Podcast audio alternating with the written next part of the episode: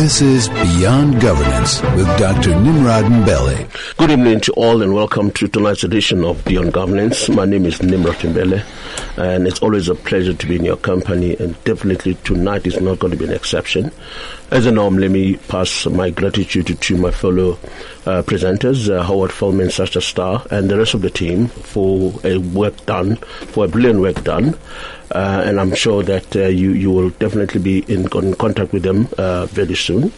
Uh, moving forward, uh, let me also acknowledge Vusi here, who's the producer of the show. For without him, not much of good output can be maintained. Vusi, once again, I applaud you, my brother. Uh, and tonight, um, the, the topical issue tonight is about the turnaround strategies of SOEs. Um, in making sense of this uh, very complex and dynamic issue, um, I'm joined in studio by our, I refer to him as the prodigal son, Mr. Justice Ndaba. Um, and, and he's been away, unfortunately, he's back. Uh, once again, Justice Ndaba, welcome and be, welcome to the show. Thanks, Doc. Good to be back. And and we are also blessed to have uh, Eric Stillerman, who is a regular contributor to the show. Um, Eric, uh, good evening and welcome to you. Good evening, Nimi. How are you? Good on you, sir. Good Good evening, Justice. How's it? Thanks, thanks. Thank you very much, folks. Uh, for those that have just joined us, you're more than welcome to make your contribution. Um, our SMS line, as you know, is 34519, and my email address is nimrod at FM. And of course, our Twitter handle is, uh, uh, is at FM. And we'll definitely make sure that we revert back to you uh, uh, when you make those those those kind of comments. But before I, I engage the two colleagues in the studio, I just want to paint a picture because I think it's quite important to put issues in context. I beg your pardon. Uh, when you look at Eskom, for an example, they've just released, um, we've just been duly informed that they, uh, they've, they've incurred a debt of about 470 billion rands. Um, and over and above that, uh, they've got a ballooning um, uh, debt, uh, you know, by the municipalities to the tune of about 11.2 billion rands. And on the other hand, uh, muni- um, all the municipal heads uh, are scrambling or asking for, for, for Eskom to literally do away with it about 9.9.5 billion rands um, because it threatened their own uh, financial viability. These are the municipalities. Moving beyond that, there's about 11.6 billion rands um, uh, by other creditors, which includes um, you know government departments. Um, and moving forward, uh, when you look at the what the NDP has projected uh, from economic point of view, and juxtapose that with a very slow economic growth, as it were, we're not growing at more than uh, a percent, and, and and this also put enormous pressure on these kind of debt levels that we're seeing. And we take that um, element, an element of the controversial, uh, you know, uh, Guptas and Trillian and so on and so forth, and at that there's about 1. Point, uh, 1.5 billion rand, um, which was unduly paid to uh, to McKinsey as well as a Trillian. So this is the bigger picture that I'm trying to paint, um, and which gives us a, a sense of where Eskom in particular finds itself in. And I, I put this question uh, before the colleagues in that, yes, we acknowledge what um, the parliament is doing. Suddenly, um, parliament has grown teeth and they're biting. Um, your take in terms of what you have observed with the current, um, you know, uh, in, uh, you know, inquiry around uh, state capture. Um, now, let me start with you. Your your take. Do you think Parliament is finally reaching its potential insofar as holding executive to account, or there's still more that needs to happen? Thank you, Doc. I think uh, we would have seen, I mean, today was very explosive if you look at the presentation by Mr. Montana. And um, it is encouraging what you what we have seen, especially I would say since around September last year, really, when we began to see portfolio committees holding people to account suddenly. So, um, and it, it is also worth noting, well, it was before the, the, the, the ANC elections, but na- naturally we saw the change already around September last year. So, which meant that the portfolio committee somehow the penny dropped and they suddenly realized what their role was because remember, there's different spheres of government, um, and in this case, there could have been that at some point some members of these portfolio communities didn't realize what their actual roles and responsibilities were, and therefore there could have been a reluctance because suddenly, out of the processes that we saw, where when they realized that, in essence, uh, one would need to give um, credit to the court processes because let's agree that some of the clarities were provided by the court judgments, which defined explicitly what the roles of portfolio committees were. Because before then, they were simply a, a, definite misunderstanding, I think. I think a lot of that came via the judgments that we saw, which explicitly expressed a view that this is what your role is as an executive. And we would have seen recently as well, where even some judgments referred matters back to to uh, Parliament. To Parliament to, to so that there's no confusion as to what is it that you're supposed to be dealing with there. Therefore, I do realize that they, the courts assist us in this regard to clarify where there was uncertainty and grey areas to say, well, people didn't know what their role was. The judgments, I believe, gave explicit uh, uh, uh explanation as to what each different sphere of government is supposed to do. And certainly executives which the executive arm, which is government, is accountable to the, to, to, to the to the overseeing uh, portfolio committees. Therefore, I think that in itself is positive as far as I'm concerned. Thank you very much for that insight. Um, you know, let me bring um, Eric in, in, on this issue. Um, we have noticed that, um, and I'm sure um, you know, Justice has correctly pointed out. Mm that um, Parliament has suddenly woken up, and, and, and through the the deliberations by uh, court, uh, we we moving towards you know uh, the right co- direction, as it were. Mm. are you comfortable um, from a business point of view that indeed Parliament is beginning to create that element of certainty? Because in a, in a public space, um, business response often uh, uh, um, uh, question or business general often question pol- issues around politi- uh, policy certainty. Hmm. Do you think the kinds of deliberation we're seeing in Parliament are beginning to shed light in relation to where the economy is going by by way of providing that certainty? Are you're asking 10 different questions in the same time. Is Are the parliamentary committees uh, shedding light? I agree with Justice. They've woken up.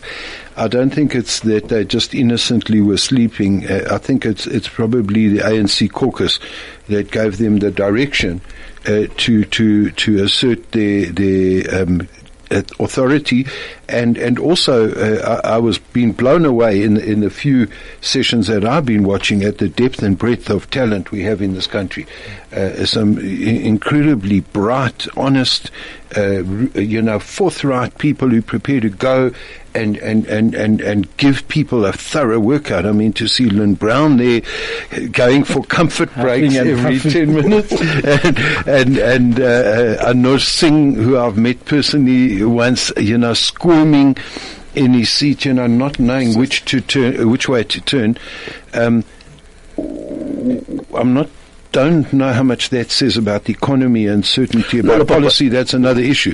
Uh, I'm, I'm, just the question really maybe would be beyond just shedding light. I think, as I even said to you beforehand, in, in, um, the, the, the problem I, I, I, sense in those parliamentary committees is that I think they've got uh, limited teeth um, and and and interrogatory powers, you know, to to to to actually get the information out. They, they don't, you know, I don't know if they've got the power of subpoena.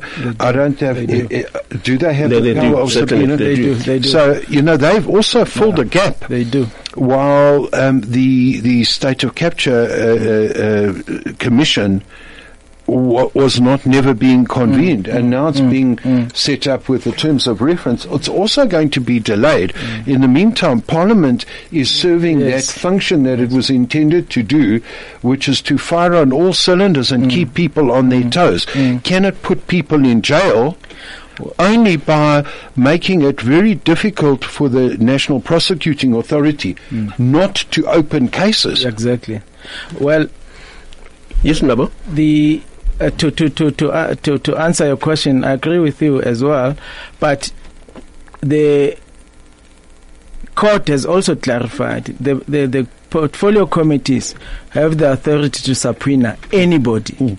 So they have that authority. Secondly, they also have an authority to call for capacity, which is why you see now in most of the portfolio committee versions, were in, especially in this state, uh, not state of capture, in this uh, S, uh, SOC's investigations, they have the evidence leader. That's the evidence leader of parliament.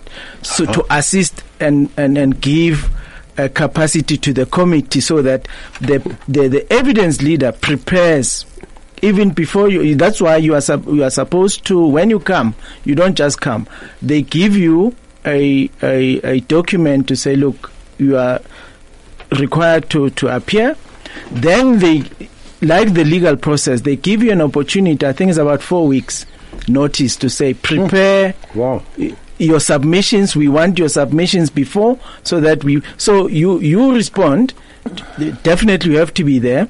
And then secondly you also reply upfront by your own submissions. So you submit so you can uh, interact with your lawyer somewhere and and write down proper submissions. So it's not uh, manga manga business. You submit a full document of your evidence and of your replies.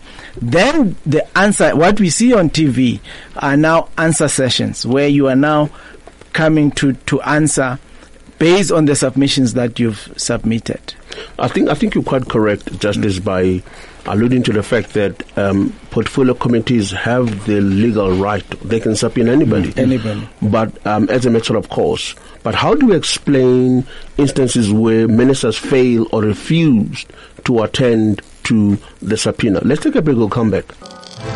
This is Beyond Governance with Dr. Nimrod Mbele. Welcome back. It is now 24 after 6, and I'm joined in studio by Eric Stillerman and uh, Justice Ndaba. We are sinking our teeth around the turnaround strategy as it applies to the the state-owned enterprises. Before into the break, the question that I put before colleagues was, you know, you know, as to why, in most instances, ministers uh, are not abiding to the rules of engagement. For an example, we've heard the Minister of Communications from time to time should be subpoenaed. Um, at least we are told uh, to, par- to appear before Parliament and account. She did not do that. The Minister of Social Development, she was subpoenaed, uh, but for whatever reason, de- declined or did not attend. So, so that question uh, began to um, ask a, a, a question as to whether Parliament has teeth. Um, you want to just give us a, a an insight on that particular one? Thank you, Doc. Um, I think the clarification there is that before, uh, to correct you there, they don't. They, they, they before they were not subpoenaing them. They were simply extending an invite to appear before the committee. So this was like a gentleman's agreement. It was, yes, to say we have a meeting, we would like you to appear before the committee. Now, with this experience of ministers not coming through, and after the courts have clarified that you do have the power of subpoena, since then they've been they are subpoenaing them. They still do a, a courtesy letter of, of appearance, but should you not, like for instance, the example of um, the uh, trans- uh, Transnet. Remember, two weeks ago, Transnet had not appeared. Then they said to you, if you don't come to the next invite, we're going to subpoena you. Mm-hmm. So they do do that. They give you upfront to say come, but if you don't, we will issue the subpoena. You see, so now they now that they understand that authority, they are able to tell you that appear. If you don't, we cannot subpoena you because if you then fail to honor the subpoena, the normal uh, process of the law must take its course because then is, is contempt. Okay. You want, you want to add um, a point there, um, Eric? Yeah, I, I was about to ask you that. Is it contempt uh, of contempt. court and contempt of parliament?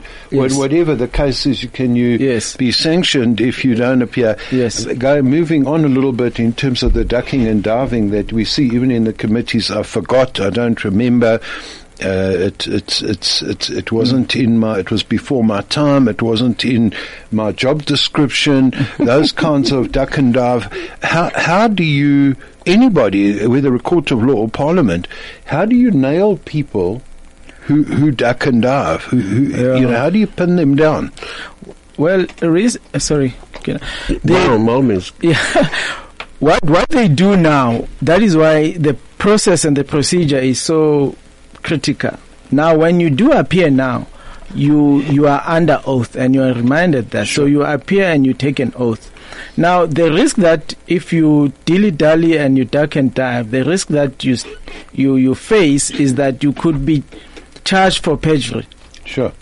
Uh, because remember, a lot of times when they ask you these questions, they already have submissions from other parties. So Right. the likelihood is that where you claim to not know, the, the likelihood is that the evidence leader will show you that you actually did lie.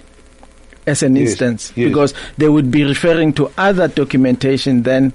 So it, the, the evidence leader is supposed to go through that, but should you be found to have lied, that is why most of them, when they appear, excluding the guy that appeared today, Mr. Montana, They bring their lawyers. they bring their attorneys next to course, them. yeah, because advocates, as sure. they answer, um, and a lot of times I've seen with the last three portfolio committees is that people are uh, because there's an alternative process in hand, like the commission of inquiry, and so so when they appear before court, they don't want to to to to expose themselves because they know that the subsequent process that is coming. So they claim to to to not incriminate uh, incriminate, Incriminate themselves. themselves because they know that they still have to go appear before the inquiry. But that, that, that seems to be a good um, thing from a turnaround point. Remember, conversation tonight is a turnaround. Yeah. So the turnaround, first, first and foremost, it, it, at the systemic level, a mm. turnaround at Parliament, a turnaround at boards, a turnaround at executive, Sure. and so on and so forth. Mm. So I think we've get a sense that there is a positive move at Parliament level in so far as holding executive to account. Mm. But earlier on, when I started the show, I made reference to quite exorbitant uh, amount of money is owed to the likes of Eskom, Eskom. which fundamentally question the business model. I'll tell you why. Um, take away corruption, take away maladministration, which doesn't, as, as for the 2015-16 financial year, it's no more less than, well, like give or take 3 billion rand. Let's, let's park that aside. And when you juxtapose that with, what did you say earlier? We said about, well, 470, 465. 470 billion rand. mm. So there's a huge discrepancy uh, in terms of, of, of the kind of debt um, Eskom finds itself in. And that for me, it's not about leadership. I, I, I can, I'm obviously in agreement that when you change the board, it's, it's a right step in the right, towards the right direction. But will that address the problem? Well, I mean, if you look at what what the uh, what the banks uh, um, have said about uh, rolling over their, their debt and, and, and whether um, Eskom is a going concern, they have to release their financial statements by tomorrow. Otherwise, their bonds are suspended from the stock exchange. And um, in order f- uh, uh, to be considered a going concern by by the bankers, who are critical, of course, and then by the auditors, uh, the board, the, the, the bankers required a new board. Lynne Brown tried to put in place a new board in, in, in December, and that was just a rehash of the recycling of, of the old board members. Uh, it didn't really convince them, and she's really looking in a very embarrassing position at the moment. So they've now appointed this new board in January with Jabu Mabuza, who's the head of Telkom, chairman of uh, Telkom, so successful in the Telkom role, uh, as you well know, and the head of Business Unity South Africa, Business Leadership South Africa, and, and, and a credible group of people, very people with expertise, depth, and breadth of, of, of um, of wisdom and, and, and ability to bring in. So the banks have at least said they're prepared to consider rolling over the debt and, and treating Eskom as, as, As a going concern. concern. That doesn't mean automatically that um, Eskom turns around. All it means is that their 465 billion rand debt. I mean, is, that- is renewed. And the question is where? What is the business model of Eskom, as you quite rightly ask? How did they get into that amount of debt in the first place, and how did they get out of that debt? Double. Yes, yes, sir. Um, look, uh, let's accept the fact that Eskom today did uh, submit and publish their interim results Did they today? at three o'clock. that's so not- they they've wow. done that. And also, what was interesting for me is that the interim results come with a clean audit. Okay. Okay, so that is a positive, hmm. all right? Although, also, it still highlights that the, there is still going to be a cash shortfall for the year of about 12 billion rands. But the critical aspect of it is that they have to raise almost 10 billion a month. January 10 billion, which is by tomorrow, hmm. Uh, February 10 billion, which is before March. So they have this 20 billion rand that they must um raise quickly. That is why they had to ensure to to, To to, abide beg your with- point, to, to abide with the JSE requirement because remember the bonds are sitting at JSE, the Eskom bonds. So they did that, and now that they've done that, they now embarking on a process to do the turnaround because and they've highlight I, I like the fact that if you look at what they published today they've they've already alluded to key decisions that they are going to take which will please the, the, the, the investors.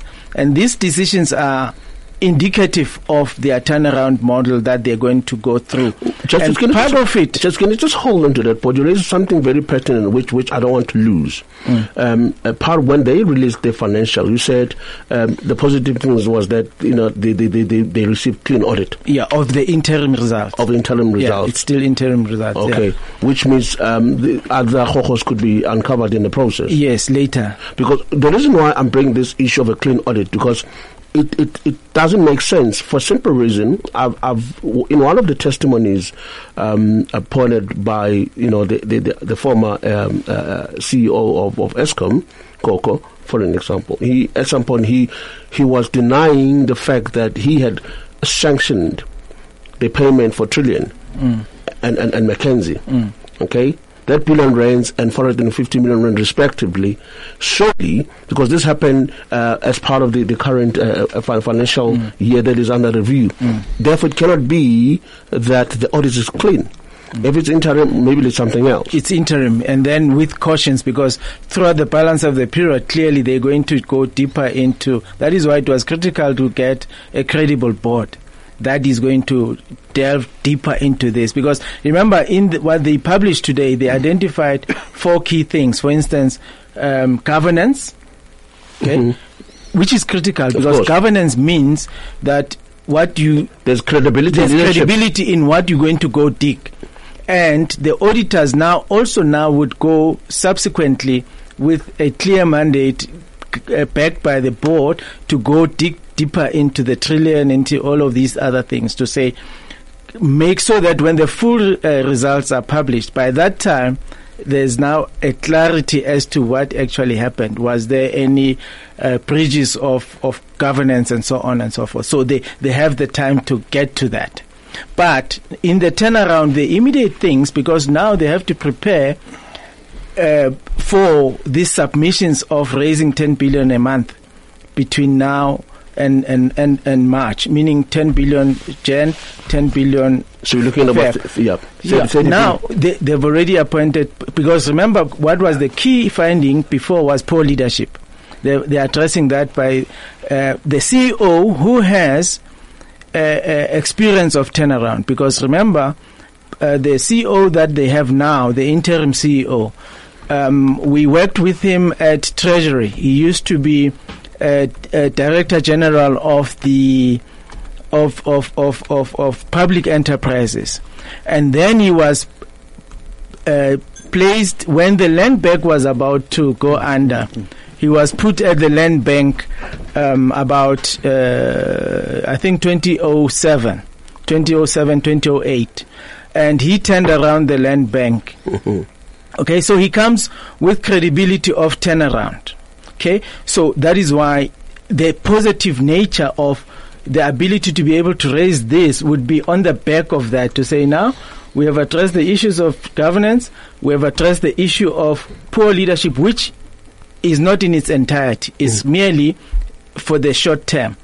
And then long term, they're now embarking on addressing issues of one of the critical issues was expenditure in the sense that they have a lot of irregular expenditure. So Phakamani, uh, which the interim CEO will have experience in dealing with that because it was the similar issue that he was facing at the land bank of irregular expenditures. Irregular expenditures fall in the category of, for instance, allegedly the Trillian. So the, it will be identified there to to say how do we because if you kept the irregular expenditure issue already you're beginning to turn around. Then the one of the other critical issues of Eskom in this is why they have this 10 billion. Part of it is is operational cost. They simply have a very high operational cost model which if they is, is one of the issues they address in the turnaround. So leadership issues, governance issues, irregular expenditure issues, uh, uh, uh, operational costs, reduce the operational costs. Then you begin to to, to, to, to position yourself to deal with these issues where you are able, obviously the collection issue you raise of municipalities, um, that one they would, they can still do even though it has the political uh, uh, so they have to deal with it in a way that addresses the the political and social issues. But within their domain, they have these four issues that they can look at. And remember, you raise an issue of of, of, of business model. I think. If they are to do this successfully, they have to revisit the issue of the business model. In other words, going back to look at how well are we doing distribution? How well are we doing uh, trans, uh, transmission? How well are we uh, doing the uh, uh, uh, um, the other elements of of, of, of, of of the business? Now they did away with Eskom Enterprises, which was, if you look at it, as Eskom Enterprises was one of the key enterprises that looked after building the balance sheet of of ESCO. So they could revisit that. So clearly in the turnaround they have to do a new boys business model. I'm, I'm happy, Justin, that you're able to reflect on the, the current business model. Mm. Um, I mean, l- let's take a, a, moment and let me just bring um, Eric here. Um, in my mind, it's there's no doubt of the imperative nature of good leadership. Mm. Okay, because you provide leadership, you provide credibility, you provide public with trust, that indeed this particular report has the entity's best interest at heart. At heart. Mm. It is led by men and women of high caliber and so on and so forth. Mm. That for me, it's not a here nor there. Mm-hmm. Okay, it, it's it's not even non-negotiable. Mm. It has to happen.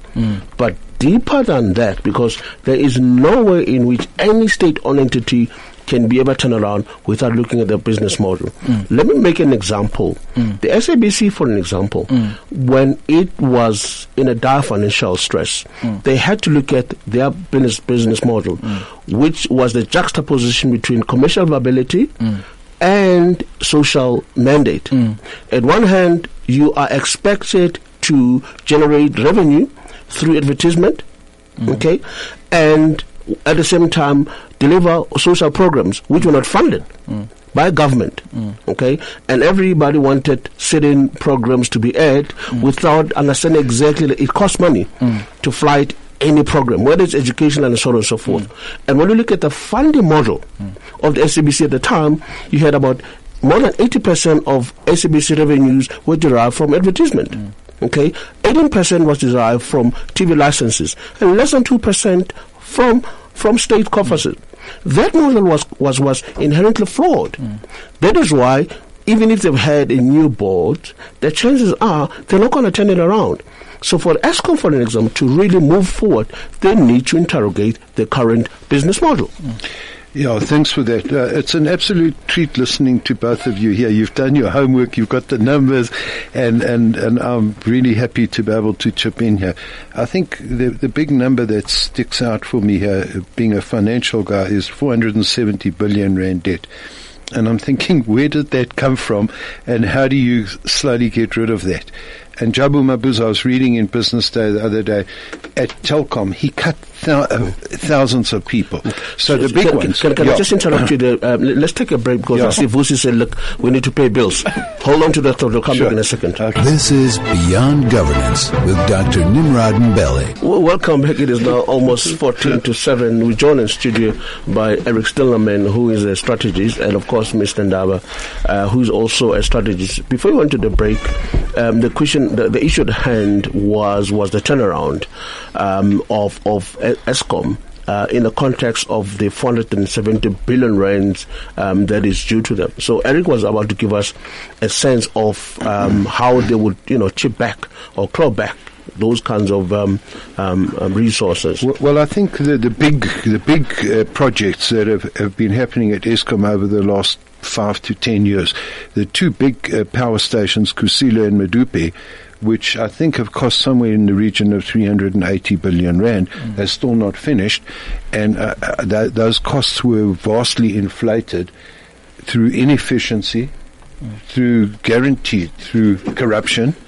through backhanders, through all sorts of you know shenanigans that that need to be dug into. So it's not just you know the Trillian deal that is that needs to be looked at. They will interrogate not only interrogate what happened in the past, they will put the brakes on massive expenditure. Mm. Now that they will be faced, confronted with, you know, all the, the, the requisitions for increasing and, and, and, and, and continuing those projects. So there'll be a handle on those, which is huge. And you can begin to turn things around on that level. From an operating cost point of view, I was just saying to you during the break, I, I'm sure you've also walked around Eskom at some time. That campus justice, have you been there? to, to the, the Eskom campus. It's not a business, it's a campus.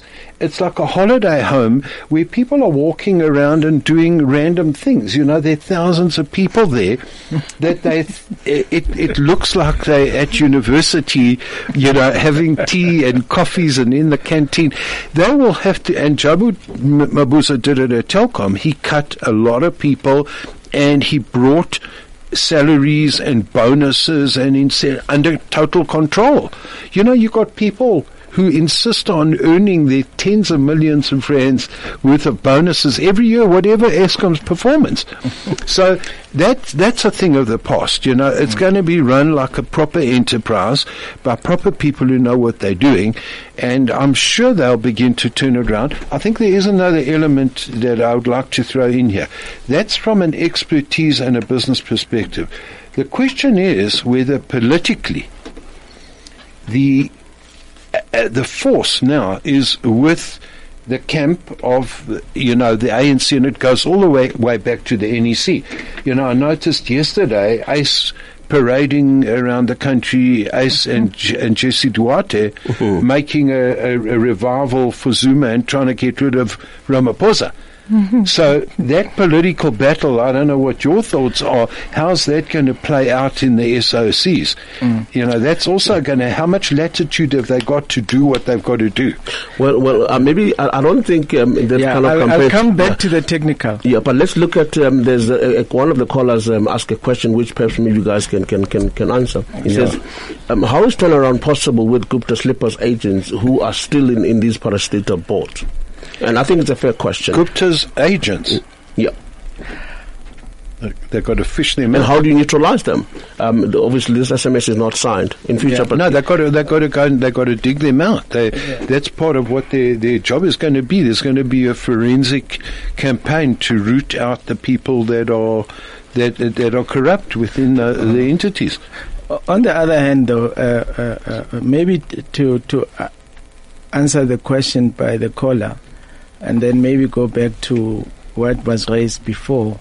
I think we, we should be appreciative of what is happening in South Africa, especially in terms of um, media exposure. media exposure. We Yeah. have to be thankful for that. Yes. The advocacy by um, NGOs, Our has been very critical. um, and then the, the the willingness for these NGOs to put their money where their mouths were. In other words, following through to the courts, which is why we are having what we are having now. So even those people of Guptas that are planted in these SOEs, now that with this exposure, clearly we are going to a level where a, a matter of governance is going to be paramount throughout because post this uh, inquiry, post the parliamentary reports, clearly there's going to be very, very uh, uh, uh, uh, willingness for clearer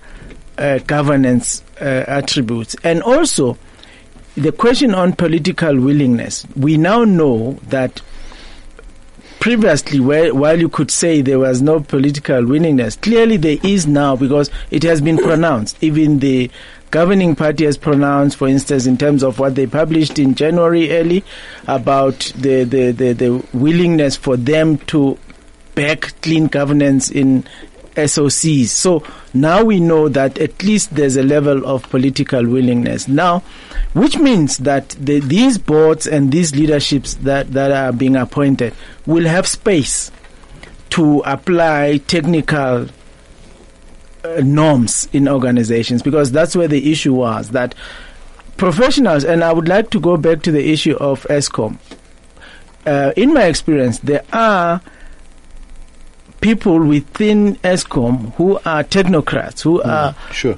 clean professionals. Yes. And that's what we mean by saying these kinds of people need to be given space to be able to apply hmm. their expertise and their. Yes, I'm, I'm, I, I, I agree knowing Eskom that this is why the operational costs are so high because if you know Eskom, you know that everybody there hires a consultant hmm. one way or the other. Sure. So that tends to close the system. I mean, there are so many resident consultants in Eskom that is probably one. So with a, a turnaround specialist as an interim CEO, he, they're going to dig down into that and say, look, you, we have you.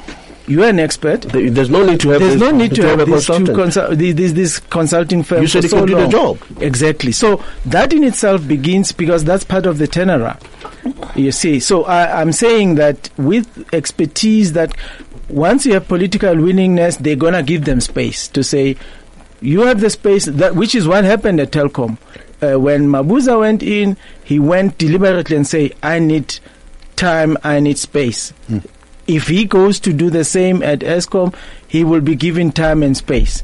Therefore, he's able because you see, if you work for SOEs and you come and you say, uh, "I wanna chop uh, fifteen thousand jobs to six, you know, you know you're gonna get resistance. But if they've given you willingness to say And if, support, and support, you know. you are able to put those programs on the table. Yeah.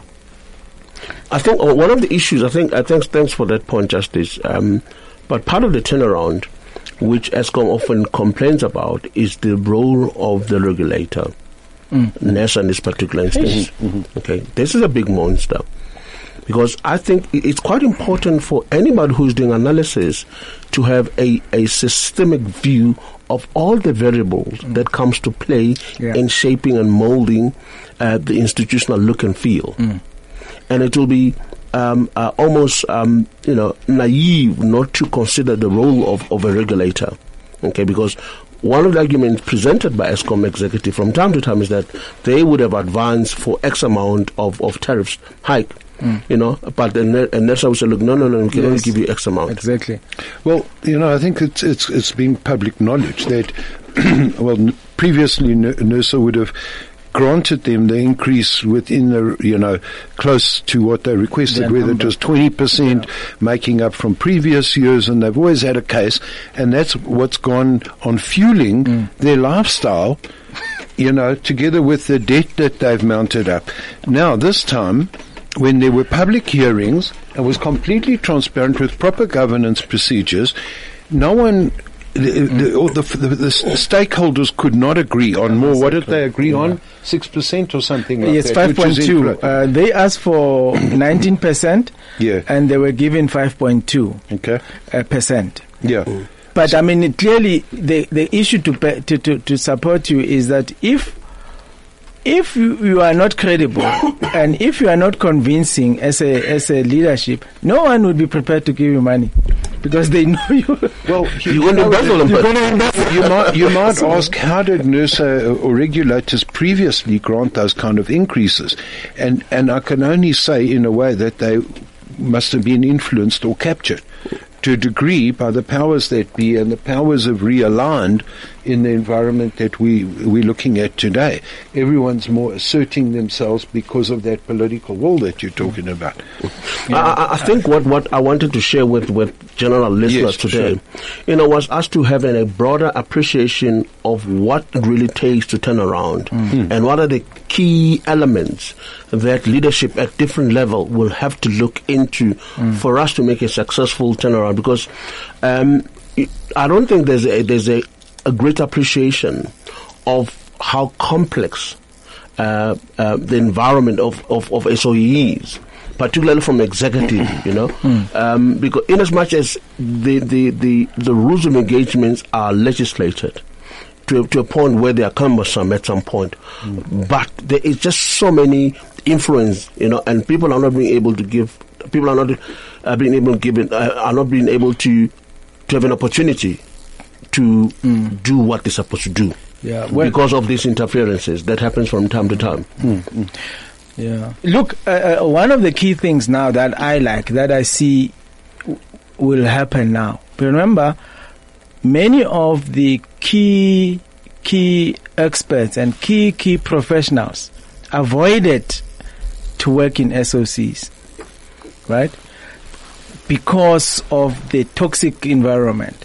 Now, if we are able to go through this process where now the space, there's, uh, you know, many of the experts can now consider coming back and actually work in these SOEs because now you know that um, going to an SOC does not mean the end of your career because that was the risk many a times where we have typical professionals which careers whose careers were compromised and their credibility lost because of that of, of being uh, associated with the SOC. Well, I'd, for- love- for- I'd love to give you a little case study, uh, uh, Nimrod, that I was personally involved in. In an SOC uh, in one of the provinces, I won't give you the identity here, um, i- i- requesting a, a, a, a turnaround strategy. And we put a turnaround strategy, and it's actually painfully simple.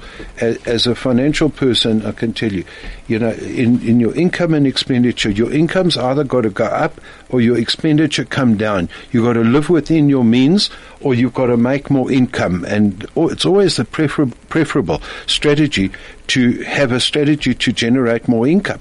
So in this particular case, we had an income increase. Re- How do you increase revenue? That was the question that we were asking. We had a strategy to do that. It's a public service entity in the transport industry, one of the provinces, and we had a way to do that. Okay. Secondly, how do you cut expenditure or manage expenditure? And between those two of you, those two elements, you can turn around the performance of, of an entity from a financial point of view. Obviously, leadership has got to direct it, and it's as simple as that. Mathematically, that's what accounting is. That's what finance is. On the other hand, and this is what was happening under the corrupt regime that we've been living under for the last 10 years. There were people saying, no, we need to recapitalize all the assets of this company for no particular reason. Why? So that somebody could make a huge commission and, and, and cut of a deal of the, and orchestrate deals and leases and leasebacks that made it complicated that put them into huge debt for which treasury then would, would give a guarantee. And that whole syndrome and I saw it for my uh, in my you know for myself with my own eyes. So what happened was I refused to give a report to say that they could recapitalize their their assets. I said you've got to prove that you can generate positive cash flow in this organization, and with that, incrementally, you will replace the assets that need to be replaced. Can I just ask you a question? Let me finalize Yeah. the point. At that point in time, and the CEO was a member of the same clan, the same faction, of all the corrupt people that we're talking about here, aligned to the Guptas, okay? and I had to stand up against them myself. I was not paid. I had to beg and demand and go. Eventually, they put my invoice and my, my appointment to a, uh, to a legal invest, a forensic investigation. How did I get the project in the first place? In the end, I won the case and I got paid, and they have not yet replaced their fleet. So that was under a, a scenario of no political will. The political will was the opposite way. They didn't want to approve. They actually wanted to go ahead and buy 500 million rands worth of new assets that they couldn't afford. Okay? And- that for me brings one critical question. Um, you know, I want to wrap up here is the, the, the, the business acumen of boards. Because, I mean, from a turnaround strategy point of view, when um, you're being presented with those kind of figures, and you need to say, wait a second, there's something wrong here. And, and how do you begin to engage, um, you know, fellow executives and lobby fellow executives on, on, on what is clearly not financially viable? Um, and, and that's for me, it's quite important at the board level. I'm afraid we're going to have to leave it there. Thank you so much, Nimrod. Thank you. wonderful. It has been wonderful to have a conversation with you. I think we need to come back to this point because very optimistic uh, result of this conversation. Let's hope we can keep tracking forward. Eh? well, until we meet again, it has been my absolute pleasure. Good, good evening.